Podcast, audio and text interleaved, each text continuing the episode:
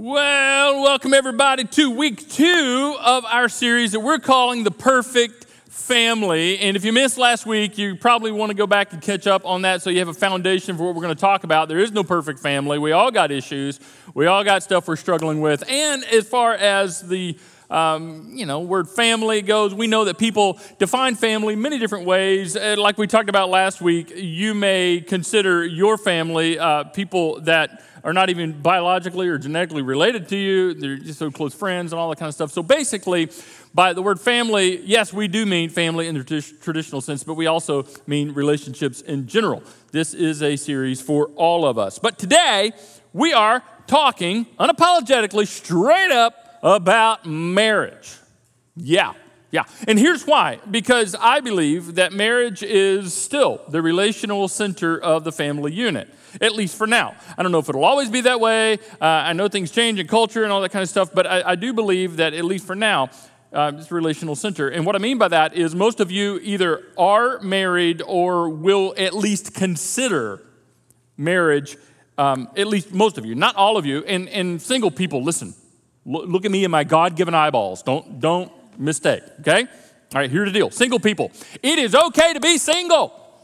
Nothing wrong with being single at all. Jesus was single.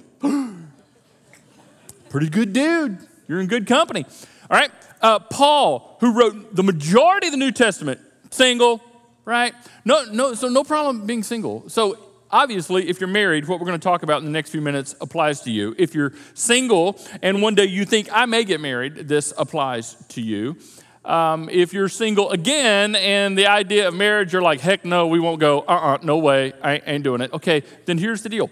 Um, if, if marriage is not in your future, at, at least consider these things as an opportunity for you to learn and possibly help uh, those in your life who are married and you may have influence with. So um, I want to start this way. Um, and you're like, I thought we just started. Actually, no, now we're going to start through the years, I take lots of notes, lots of notes. I have a, deba- a database uh, that I have, you know, leaned into for years. That I, I, take all kinds of notes on different topics, and I see things and I capture them and I file them away. So when I'm talking about something, I can go back and kind of research stuff that I have collected through the years. And I've been doing this for almost 30 years, so it, has been I've got some stuff. And so when I go to marriage and I type in marriage and I'm looking through my database and I'm like, I got all this great stuff that, and so much stuff I can't share all at one time, and you should be glad that we'd never leave.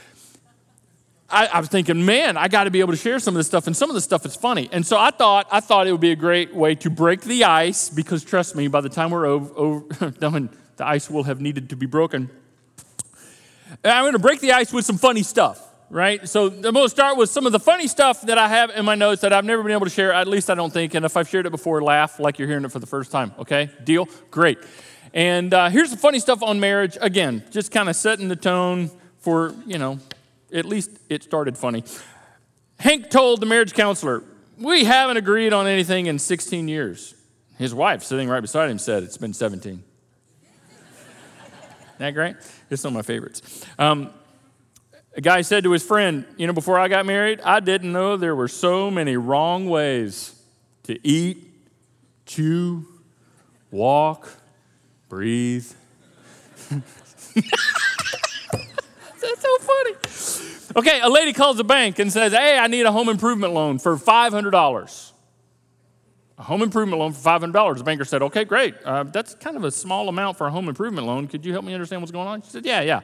Here's the deal for $500, I can put my husband on a plane, and that would greatly improve our home. Two guys are in the gym. One says, You know, my wife treats me like a god.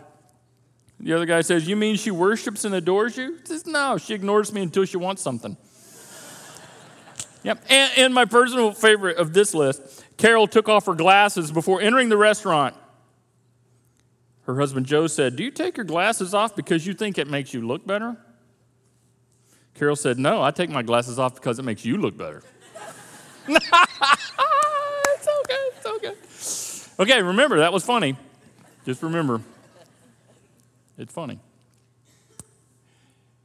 Because let's take a hard right turn here, okay? This is serious.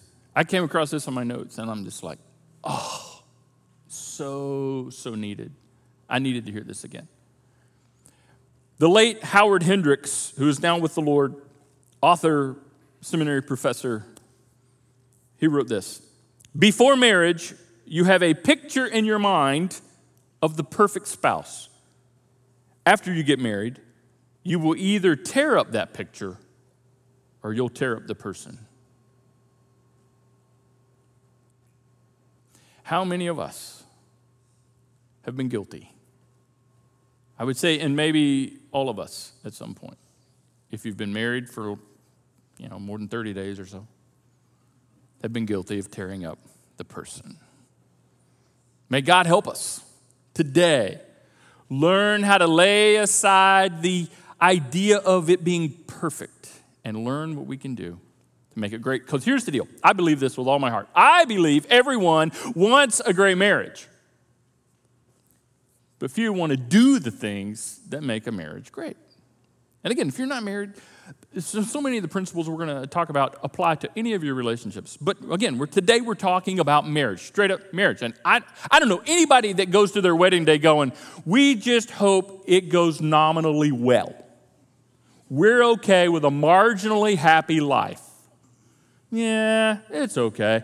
Eh, I, I would be okay with okay. No, we all want a great marriage. Or you wouldn't have spent all that money and done all that stuff and brought your family and friends before God and yeah, we all want a great marriage, but very few people want to do the things that make a marriage great. And so, for the next few minutes, I want to talk about a couple of things that I believe that is so clear that makes a marriage great. Two parts. Okay, part one, part two, and we're going to take a, a detour in between part one and part two to talk about something that's very important, especially in our day and time. But what we're going to talk about is very simple, very, very, very, very simple. So simple we may sidestep it. It is simple, but it is not easy. It is so challenging. That's why many people won't do the things that make a marriage great. And then, before we're done, at the very end, I want to give you a purpose statement for your marriage, a mission statement, if you will, for your marriage that will guide you and bring in the parts together. So, here we go. Part one. Part one of what makes a marriage great. And if you will do this, these are the things that make marriages great. Part one, in order to set it up, I want to take you back to where we left off last week. Last week we were talking about where Paul, single, interesting, wrote to, and I just put that in there for single people again, right? You're, you're still here. Paul wrote to a group of Christians in Ephesus in the first century about some very, very powerful principles. We talked about this last week, and he wrote Imitate God. Remember this? Imitate God. Imitate God in everything you do, in everything, in everything, which leaves out nothing, which means your relationships too. Imitate God in your relationships in everything you do. What does that look like? What does that feel like? What is that like? And last week we saw that Paul said it's to live a life filled with love, following the example of Christ. Live a life filled with love. Remember that? Live a life filled with love, following the example of Christ. That's what it looks like to imitate God in everything you do. So, in our relationships, to live a life filled with love, following the example of Christ applies to all our relationships, but I would say it especially applies to marriage. Here's why marriage is the only relationship I know where you take a vow and you promise to live a life filled with love. Whether you know you're following the example of Christ or not, if you're going to love, you're going to follow the example of Christ, even if you don't realize that's what you're doing, because He is love and He set the standard on love. So I, marriage is the only relationship where you're going to you promise up front. You don't do that for parenting. I mean, the baby just come out and here they are and here we go. You don't do that for friendships, right? We don't do that for, you know, being a neighbor. all the paperwork you signed to buy a house, you would think the neighbors would at least throw a couple of pages in there. I promise to, you know, no, right? Only marriage, only marriage. And so, since we vow to do this, don't you think it just makes sense that we double down on making sure we actually do it? So, Paul says, imitate God. Imitate God in everything you do, following the example of uh, living a life filled with love, following the example of Christ. And he goes on, he goes on, and he gets to this next section. And further, if we're imitating God, following the example of Christ, submit to one another out of reverence for Christ. Submit to one another. Submit to one another. Now, before we define what we mean by submitting, let me just go ahead and let you know that Jesus set the gold standard for this. He did this with perfection perfection. We see this in his life, we see this in his death. Jesus set the standard. But the word submit is not a dirty word, it's not an ugly word, it's not about demeaning, it's not about a less than value. To submit is not to be walked on, to be a doormat. No, what we're going to see submit is, is actually a very beautiful, powerful thing. And we're to submit. Whatever submit means, and we'll talk about it in a minute, but whatever submit means, it's a spiritual issue too, because we're supposed to submit to one another out of reverence for Christ. Submit to one another out of reverence for Christ. And let me say one more thing before we define submit. Throughout the years, the church, the Big C church, unfortunately, has botched this in teaching submission because here's why be, because for some reason, and I think I know why, and I'll tell you in a minute, but for some reason it's just kind of focused on women in marriage. You know, like you wives submit to your husbands, you wives submit to your husbands, you wives submit to your husbands, and, and then it's just like the husbands are like, yeah, you know. It's just, that's a horrible, horrible thing. Here's why. Because it says submit to one another. One another. I'm just like, can y'all read? The, the one another. We're all one another's. Nobody is left out of the one another's. I mean, so technically, this is about, you know, wives submitting to husbands, yes, but only because it's husbands submitting to wives, and only because it's friends submitting to another friend, and only because it's a neighbor submitting to another neighbor. It's nobody's left out of the one another's. Submit to one another. We all are in it. So, what does it mean to submit? Whatever it is, it's a spiritual issue because we're to do it out of reverence for Christ. It ain't just about me, it ain't just about you. Here's what it means to submit. It's the most simple, straightforward way I know to put it. To submit is to say, You before me. You before me. You before me. We've talked about this before. It's been a long time, but we'll come right back to it again because I don't think any of us have mastered this yet. You before me. Again, so simple, very hard to do. This is so foundational in marriage. I have now changed my wedding notes and wedding ceremony stuff to include this. About five or six years ago, I think, maybe a little bit before that, I started putting this in all of my wedding ceremony notes, you before me, because it's so foundational. If I did your wedding before that, sorry. Um, but it, it should have had this in it. You know, you before me, you before me. It's the most important three words, more important than I love you. Here's why because you before me is what I love you means. It's what it was meant to mean. You before me. In everything, in every way, your ideas before me, your thoughts before me, your needs before mine. Just you, you, you, you, you, you, you. And doesn't this fly in the face of what we're taught? And sometimes what we feel? You before me. And I know what some of you are thinking. You're thinking, I know, I know, I know. Because you were, you know, you you're big Oprah fans, and, I, and, nothing wrong with Oprah. I love Oprah, and you know you follow all that, and you've read the books, and you've heard the you you, you follow the podcast, and, and you've heard. What about me though? What about me? If I'm putting them first, who's going to look out for me? What about me? Because we're told to, you know, love yourself first, put yourself first, make sure you take care of yourself first. Whatever you do, please, please do do you first before you know, right? You do you. That's what we're told. Put on your own mask before you help others. Now, listen, that is absolutely true when a plane is going down and you lose cabin pressure. Yes, okay. But it's, it's not about, this is, it's, it's not submission. Submission is you before me, you before me, you before me. I will you before me to you, and you, you before me to me. What about me? What about me? What about me? Oh, great question.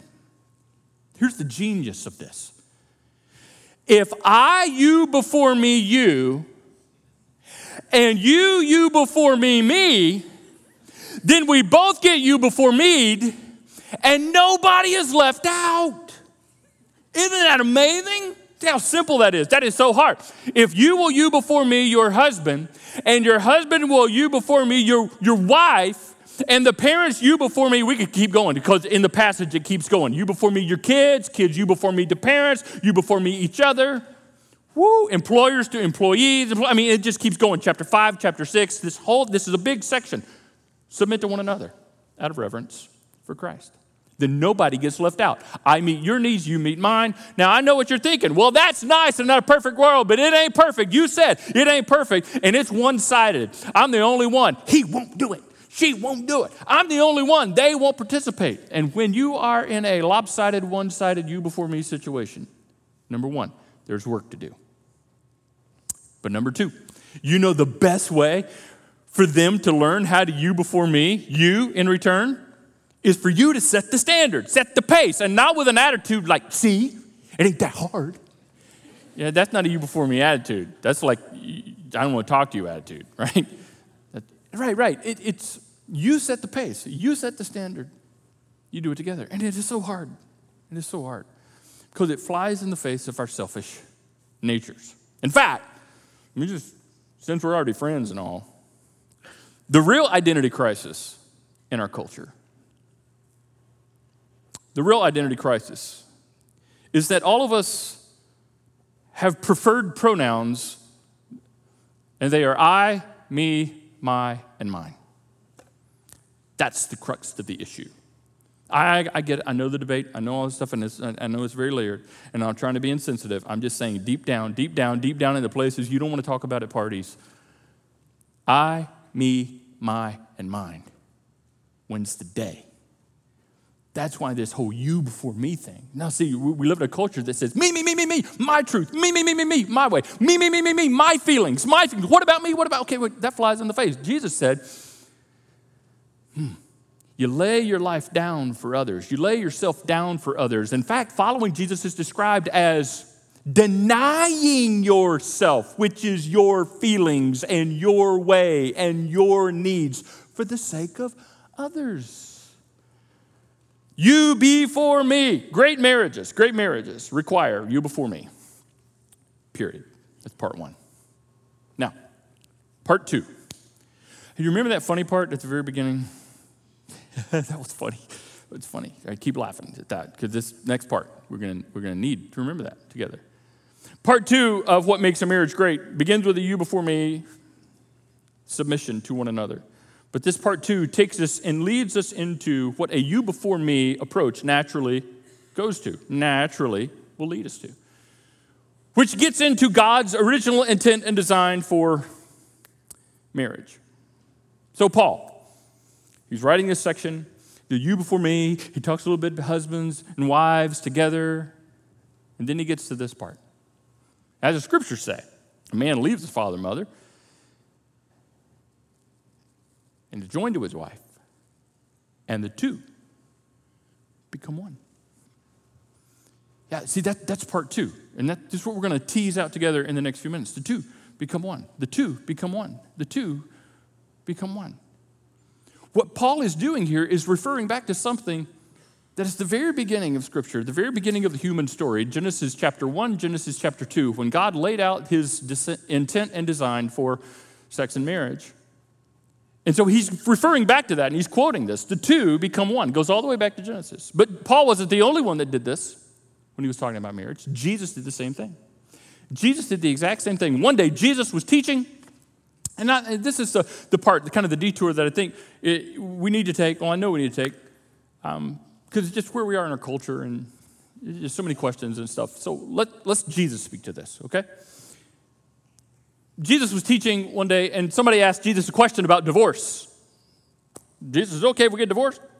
I mean, he's broken, she's broken, I need a new one, I got a bad one, I got a dud. Can, can we get a redo and, and undone? Or, you know, can I get a divorce? And they're, and they're trying to see what Jesus would say. Now, you would think, Jesus, straightforward kind of guy, right? Jesus would answer the question. Jesus could have very well said, No, it's not God's purpose, God, not, not God's intent, not God's design. You really just need to not be divorced. You shouldn't, you shouldn't be divorced. You know, work, work together. You before me, you before me, you before me, kind of thing. He could have said that, but he didn't. He didn't. He actually answered the question on divorce by going way around and going back to where Paul went in Genesis 1 and 2, and he clarified something about marriage in order to make a point about divorce. And he didn't have to do that. Now, you can't assume that Jesus was flippant with his words, that Jesus was careless, that he was just kind of talking, you know, Jesus, he just talked, talk, talk, talk. No, no, no, no. You have to assume that Jesus said what he said because he meant to say it. And he didn't have to talk about marriage in order to make a point about divorce. He could have said, no, don't do that. But he did. And so we have to assume that is significant. It was very intentional. So, in order to answer the question about divorce, Jesus says, Haven't you read the scriptures? They recorded that from the beginning, God made them male and female. So here we have Jesus, not me, not you, but Jesus, who, who lived and died and rose again. And again, when you when you predict and pull off your own death and resurrection. We've said it many times. You just go with whatever they say, they're right. Jesus clarified this context for God's intent and purpose and design for marriage a male and a female. And he goes on then. He says, and this explains why man leaves his father and mother and is joined to his wife. And here it is again. We saw this. We just saw Paul write about this, and both of them, Jesus and Paul, are referring back to Genesis 1 and 2. And the two are united into one. Two people become one. That's part two of this. We'll come back to that in a minute. We're going to kind of kind of a detour to, to get there. Just like kind of Jesus went on a detour to get to the divorce. We're going to do the same. Two are united into one. And then Jesus pushes it a little further to answer the question about divorce. Since they are no longer two, but one, by God's design and God's intent and God's purpose. Let no one split apart. Let no one split apart. Not you, not her, not him, not them. Let no one split apart. What God has joined together. Okay. Jesus was very clear in what he said. Jesus clarified God's original intent and purpose for sex and marriage. Now, here's what, here, logically, go with me a second. It is clear throughout the whole Bible story, the Bible narrative, Old Testament, New Testament, nobody, nobody debates this really, that, that God's intent for sex was marriage. Sex has a context, and the context of sex is marriage. No, nobody, I mean, people may not like it, and they may not abide by it, and, and they may disagree with it, but nobody's debating whether or not God teaches this clearly in the scriptures. Nobody's debating that. It is crystal clear that sex is meant for marriage. And then Jesus is crystal clear. The marriage, okay, sex is for marriage, logic here. Marriage between a man and a woman for life. Sex is for marriage. Marriage between a man and a woman for life. Do you know what that means? You know what that means? Here's what that means to me. Having done this for almost 30 years, leading, pastoring, teaching, journeying with people, I know this crowd, I know you, I know us well enough to know that the majority, the overwhelming majority of us fall outside those lines if not now, at least sometime in the past. Fall outside those lines, fall outside those boundaries. The majority of us, you're not the only one, the majority of us have, have, have either you know, experienced sex, engaged in sex outside the context of marriage, and that's clear. It's not even fuzzy. It's not even, I mean, no gray there. It's just really clear in the scriptures. Or, I mean, there's a lot of us in that category. And then some of us in a, in a same sex relationship. And then again, a lot of us, at least half, at least half, I would say, according to statistics, have divorce in your story. Sex inside of marriage, the context marriage, man and woman, and then for life. So the majority of us fall outside those lines. You know what that means? That means all of us need some grace here. All of us need to experience God's amazing grace. All of us. To fall outside those lines, either in the present or sometime in the past. Maybe it's not your story now, but it was your story, and it's a part of your story, it's a part of your life, so we need God's grace. We need to experience God's restoration and hope and healing and forgiveness, and together take our next steps. So let me be very clear, as if this wasn't clear enough, let me be very clear. If you have experienced sex outside the context of marriage, right? And you're going, well, I guess I'm out. I mean, I'm out. I'm, I'm rejected. No, no, no. See, we follow Jesus. We follow Jesus, which means we cannot reject you. We must not reject you. We, no, you're not like second class and out. No, no, you, you need to receive the grace of God. And we follow Jesus, so, so we, cannot, we cannot reject. And at the same time, because we follow Jesus, we also cannot affirm sex outside of marriage because, because Jesus is, can't go outside, should not go outside Jesus' original intent. And for those of you who are divorced, and you're like, oh, okay, I've been divorced. I am like second class. I'm like less than. Okay, this is. Uh, I guess I'm not at the party. I guess I'm not invited. I'm guess. Oh no no no no no no no no. You're not rejected. We cannot. Re- we follow Jesus. We cannot do that to one another. We must not do that together. Uh, we we follow Jesus. Receive God's grace, hope and healing and restoration. Let's take our next steps together. But at the same time, at the same time, we cannot affirm. We must not affirm well, divorce, yeah, that's okay. No big deal. Because we cannot, we cannot and must not step outside of Jesus' original intent. And for those of you in the same sex community, I hear this often, and it breaks my heart when I hear this. I hear this, well, you either you either affirm us or you hate us. You either affirm me or you hate me. No, no, we're followers of Jesus. We cannot do either. We will not hate we will not reject. We will not be unkind. We will not stiff arm you, at least not, the, not on my watch, not up in here. We're not going to be, that's not who we are, and that we follow Jesus. But at the same time, we cannot affirm what Jesus clearly said was outside the original intent and design of sex and marriage. So, what do we do? What a mess we're in. See, I told you it's not perfect, didn't I? Here's what we do. All of us start where we are right now. We start where we are right now. All of us start where we are right now because you can't go back, you can't undo, you can't redo, you can't undo.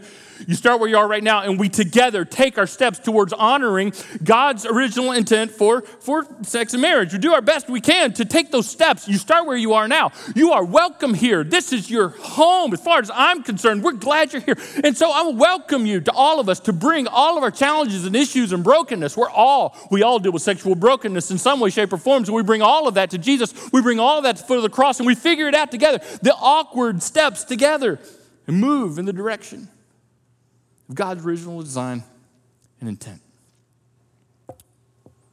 That first part was really funny, wasn't it? it's so funny. It's just, yeah. Okay. Which brings us around. That was a big detour, very important, very necessary, I feel. What makes a marriage great? Starts with you before me. And Paul said it, and Jesus repeated it, and they were both were quoting back in Genesis chapter 1 and 2, two becoming one, oneness, oneness, oneness, two becoming one, two becoming one. Here's the deal oneness does not mean sameness. Oneness never meant to be sameness because we are all unique individuals created that way by God's design. Oneness is not a loss of individuality. Know that. You are a unique individual created by God that way. It's not that you lose your individuality. Oneness, rather, is a unity in spite of and through our differences. Because I hear this all the time. Well, we tried. We tried to make it work. Tried to make it work. Tried to make it work. Can't, it, it don't work because we're so different. We're just so different. We're just so different. That's why we have that little box on the paperwork, irreconcilable differences. You know, sounds very official, right? What you do because we're so different. Here's the deal. I don't understand the point. You're all different. We're all different. By God's design, we're all different. The truth is, is that great marriages are really not so much about how compatible you are, but rather how you deal with incompatibility. Because if you're married for more than like 30 minutes, you're going to realize wait, we don't see things the same way. My wife Donna and I have been married for over 29 years, going on the big 3 0. And uh, we, we like a lot of similar things. We really do. Um, we, we both love the outdoors. We both love good coffee. We both love disliking bad coffee. And we prefer dogs. Period right? And, and so, yeah, we, we have a lot of similarities, tons. But, but at the same time, as far as personalities go, my wife and I could not be more different. Could not be more different. Like polar opposite personalities. She is like this empathetic feeler, heart on great legs, and, and just, just she just connects with people. And let's just say, I'm not those things, right? The heart or the great legs. I'm just, and, and it's a work of God's Spirit in me to do what naturally comes to her. We're just different. She has taught me how to love people, and hopefully, hopefully you're the beneficiary of that, right? Really, when people thank me, they really should just be, can you go home and tell Donna thank you? Right? That's what people should just say all the time to me. So, yeah, we're opposite in so many ways, personality, which has taught us. I want you to get this. Marriages don't fail because people are different. We're different. But because they don't unite through their differences. You're, you're, you're, you're not going to marry someone just like you. You won't do it. it you're going to marry someone who has differences because everybody is different. And so marriages don't fail because people are different. They fail because people don't unite through their differences. And uniting through your differences is a work of Jesus. This is where this, you can't do this on your own. This is a work of God in you. And it's hard work, but it's worth it. So let me leave you with a purpose statement. Ready? A mission statement. I'm going to bring all this together. This is what this, this is what will make a marriage great. And if you will do these things, you will have a great, not perfect, but a great marriage. To you before me, till we become one. There's your mission statement right there. You before me, till we become one. You keep you before me meing each other until we become one. Over and over and over again, you before me, you before me, till eventually that naturally leads to you becoming more and more and more one. Oneness. You'll see it. You'll get glimpses of it in moments, right? But I'm telling you, it's a lifelong process. You commit to this for the long haul. It's going to take a while, and it ain't going to be perfect. So go ahead and tear up the picture. But stop tearing up each other. Just you before me. I, just you before me. And we'll become one. You before meing each other. And that is what will make a marriage great. Any relationship. But since we're talking about marriage, I, again, I told you I take notes meticulously, and in my notes, when I was looking at um, this series and, and this topic specifically, I, I was like, okay, this thing right here in my notes is awesome and I want to use it. I put it in there five or six years ago, I think. I, I found it and I'm like, I'll, I'll, use this one day. Well, I want to use it now because it's just fantastic. I, I, found this by a guy. A guy wrote this by the name of John Pavlich. I think that's the right pronunciation, John Pavlich. And he's written a lot of stuff. And he's a very polarizing, controversial figure. And, and he kind of he kind of puts himself out there like that. And I've read some other stuff that I'm just like, eh, I don't know about that. Eh, I don't know about that. I mean, I don't agree with everything that anybody says. I, don't agree with everything I say sometimes. Right? That shouldn't worry you. I mean, you're the same way. You ever say something and go, I don't know about that. right? But he wrote this. It was something called reality vows. It's basically what the marriage vows really mean, what they, what they really mean. Like, because when you're, you're standing there, you know, uh, sickness and health, richer for poor, better for worse, you don't know. You don't know. You have no idea how bad worse can get because you haven't been there yet. And for some of you who've been married a long time, you know, you know, you know. Now you know. You didn't know then, but now you know.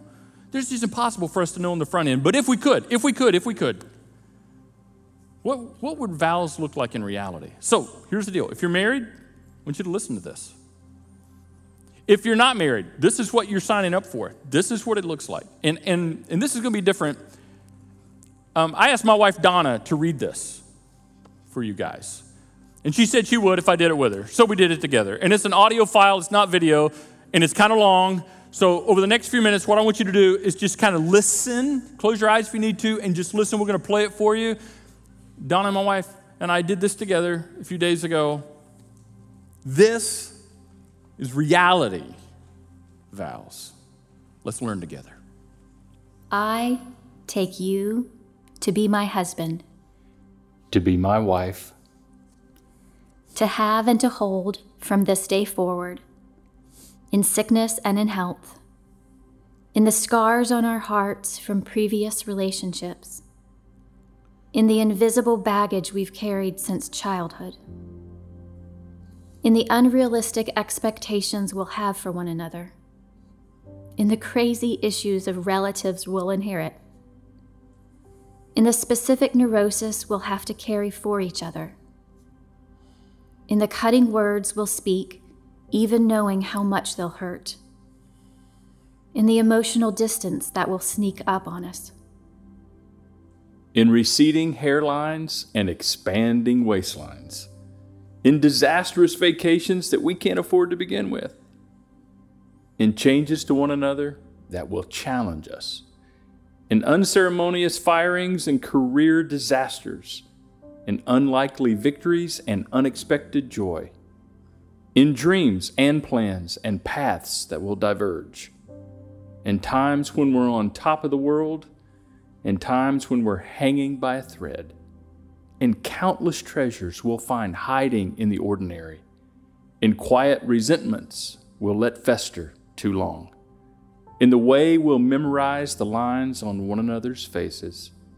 In leaving each other the last cookie. In personal sacrifices we can't imagine we'll one day have to make. In pregnancy or infertility or miscarriage. In defending one another fiercely in middle school projects we'll hear about the night before. In late night pipe cleaner runs to the grocery store. In opportunities we'll miss for one another. In bankruptcies and failed businesses and poor investments. In hands we'll hold through inconceivable grief. In the things we'll do that will one day drive each other nuts in the times we'll do those things on purpose because we know. In learning how to push each other's buttons, in choosing not to push them. In midlife crisis that will appear early and repeatedly. In impulse buys and odd fashion choices we'll make as a result.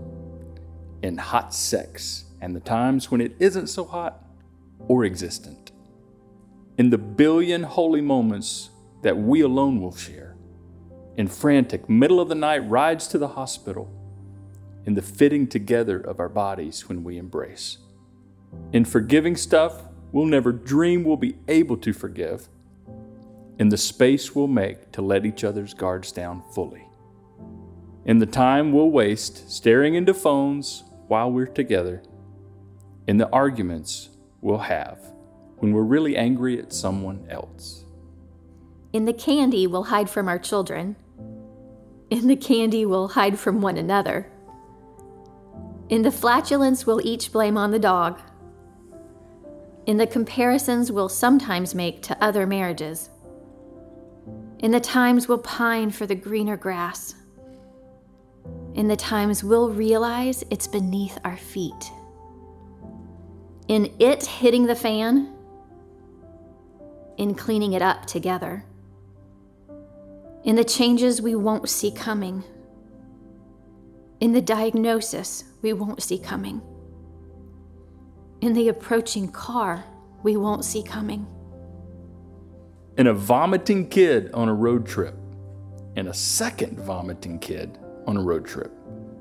In the way we'll fight with one another, in the way we'll fight for one another in so many things that would terrify us today if we knew we'd go through them. In the wild, exhilarating, sacred, painful working out of a marriage that won't look like any other that has ever existed on the planet, and one that we're going to hold tightly to with everything we have until death do us part. This is my solemn vow. This is my solemn vow.